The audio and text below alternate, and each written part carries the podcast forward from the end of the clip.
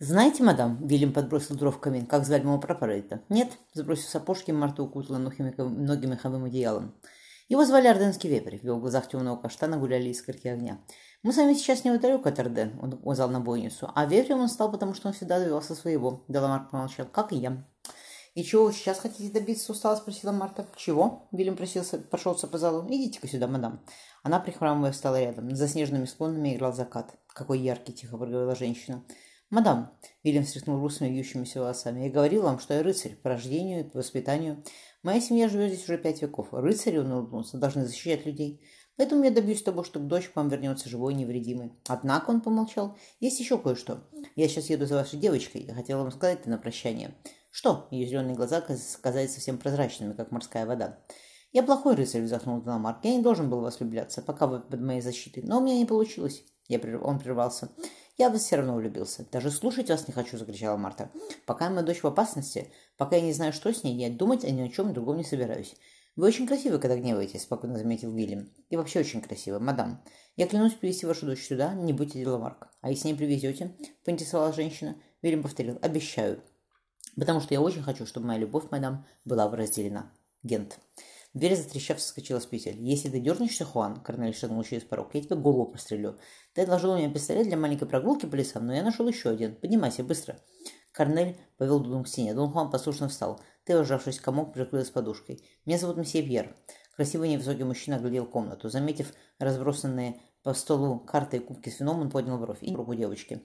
Та, помотав головой, разрыдалась. Разозлившись, взяв девчонку в охапку, Петя вынес ее из комнаты. Он открыл дверь в покой. «Сиди здесь». Я тебя закрою на ключ, вот он, Петя пролетел перед носом девочки, а ключ положу в карман. Вернусь и поедем к твоей матушке. Но если не вернетесь, икнула она, вытерев лицо рукавом. Не было еще такого, чтобы я не возвращался, усмехнулся Петя. Где, кстати, твоя матушка? Не знаю. Девчонка опять заплакала. Мы ехали в Антверпен, но меня похитили на дороге. Час от часу не легче, проморгал Петя. Держи просто скорлупки, иглы и нитки.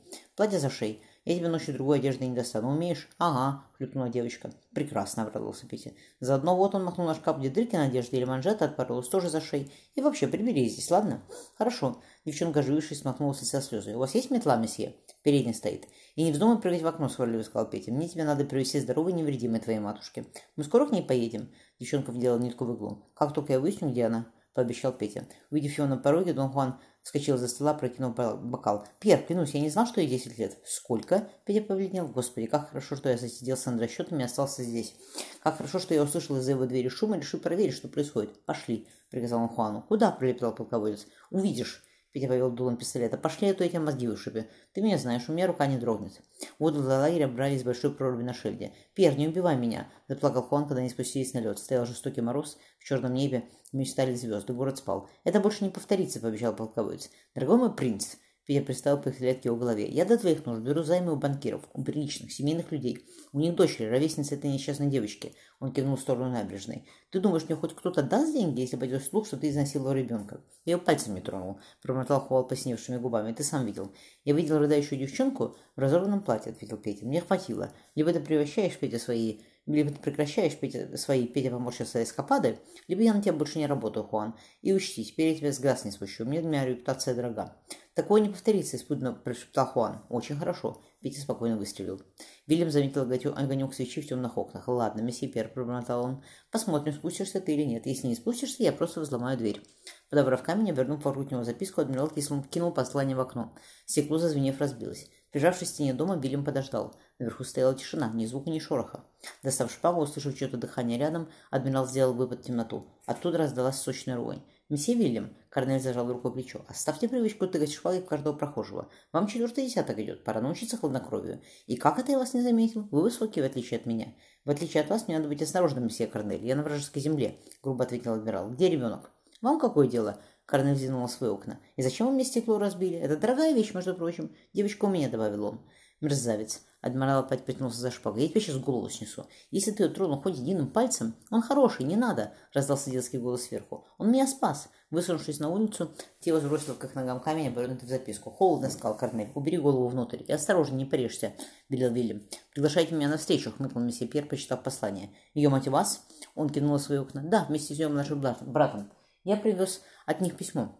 Адмирал наконец убрал клинок ножны. Это если, если, это если вы мне не доверяете, Давид сказал. Да чего же не доверяю? Корнель вытер испачканные кровью пальцы плащ. Как вы меня нашли? Пули из вашего пистолета.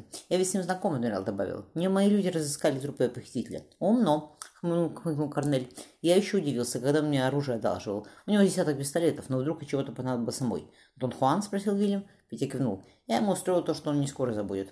Пуля полетела над самым ухом полководца. Дернувшись, поскользнувшись на льду, Дон Хуан упал под нее. «Пьер!» — крикнул он. «Пьер, я замерзну! Мне какое дело!» — сделал ответер Корнель. Повернувшись спиной к пытающемуся выбраться из проруби человеку, он ушел с реки. Выслушав его, Вильям заметил. «Ничего, я его еще убью, ее и вас. Слушайте, орденский вепрь», — Петр разозлился. «Забирайте ребенка, чтобы духа вашего к утру в городе не было. Не рискуйте задря, вам надо привести девочку к матери. Вам надо перевязать руку». Вильям посмотрел на рану. От промокшего в крови рукава на морозе шел пар. «Давайте я вам помогу, и деньги отдам за стекло». Потом рассчитаемся, Корнель поморщился. Привезете мне каких-нибудь замедлительных писем. С рукой он помолчал. Пойдемте, только ребенку не надо видеть рану, она испугается. С ней все в порядке? Спросил адмирал, когда они шли по темной лестнице. Да, кивнул Корнель. Я вовремя услышал крики. Если бы не она, Вильям кивнул на дверь, я бы сейчас пошел к вашему вырвался патрону и прирезал бы его без всякого сожаления. Петр пропустил адмирала в комнату. Да, это почерк матушки Теодора. Тео подняла зеленые глаза. Что с ними, месье? Они в безопасности, в моем замке Монсена Мартен, улыбнулся Вильям. Твоя матушка упала на дороге и вывихнула ногу, но сейчас не все хорошо. Твой брат попросил разрешения нарисовать мою крепость. Он еще не знает, кем хочет быть, воином или архитектором. Да, Теодор все решить никак не может. Девочка посерьезнела. Месье Пьер, у вас кровь, надо перевязать. Поможешь мне, Тео? Не побоишься? Вильям засучил рукав. А, Петр, Петр, рукава. Я теперь ничего не боюсь. Зеленые глаза засверкали. Вроде не похожа она на мать, а стать та же. Понял Вильям. Он попросил. Да, принеси мне еще воды, ладно? Я вас убралась, месье Пьер, как вы и просили. Тео подавал адмиралу тряпку. «Вам больно озабоченно?» – спросила девочка. «Не очень», – Петя закрыл глаза. «Когда адмирал, адмирал везет девочку, лягу в постели, буду долго спать». «Спасибо», – он улыбнулся. «Я живу один. Служанка приходит, но редко. Я одежду привела в порядок, какую успела». Петя девочка решительно сказала, «Вам надо жениться. Тогда жена будет за вами ухаживать». Летом женюсь. Протянув здоровую руку, Петя отпил немного вина. Адмирал разогнулся. Через пару дней сходите к хирургу, поменяйте повязку, но все хорошо. Рана не глубокая. Месье Пьер, Тео покраснел. А что случилось с вашими пальцами? Девочка кивнула на его левую кисть. Кинжалом отрезал, когда отморозил. Петя подвигал рукой. Рану он почти не чувствовал. Сами? Ахнул Тео. Какой вы смелый. Езжайте. Петя глубоко неудержимо зевнул. Сметает на дворе. Вы сюда один явились, адмирал? Удивительно сказал он. Откуда вы знаете? Удивился Вильям. Вы не рискнете другими людьми, если сами можете справиться. Петя взглянул на Вильяма. Поскольку вы без охраны, я бы посоветовал быстрее уносить сюда ноги. Спасибо вам. А, кивнула тело. Ты следи по дороге за адмиралом, Василий посоветовал ей Петя. Если надо будет еще кого-нибудь спасать, то пусть он сначала тебя к матушке отвезет. Увидимся. Корнель подал Деламарку руку. Хорошо, что вы вмешались, Вильям смотрел ему в глаза. Я хоть и воплощение дьявола, а также иезуит, вздохнул Петя, но все же человек, месье Деламарк. Кто такие иезуиты? заинтересовался Тео. Месье Вильям, Петя кинул на адмирала, тебе по дороге расскажет. Он высунулся в разбитое окно. Над низкими берегами Шельды вставал робкий рассвет. Белый конь адмирала слился за снежные равнины на том берегу реки. Петя вытянулся на кровати. «Господи, сделай так, чтобы меня никто не будил, хотя бы пару часов». Камин потух, в комнате было холодно, по полу гулял ветер. Завернувшись в плащ, он крепко заснул.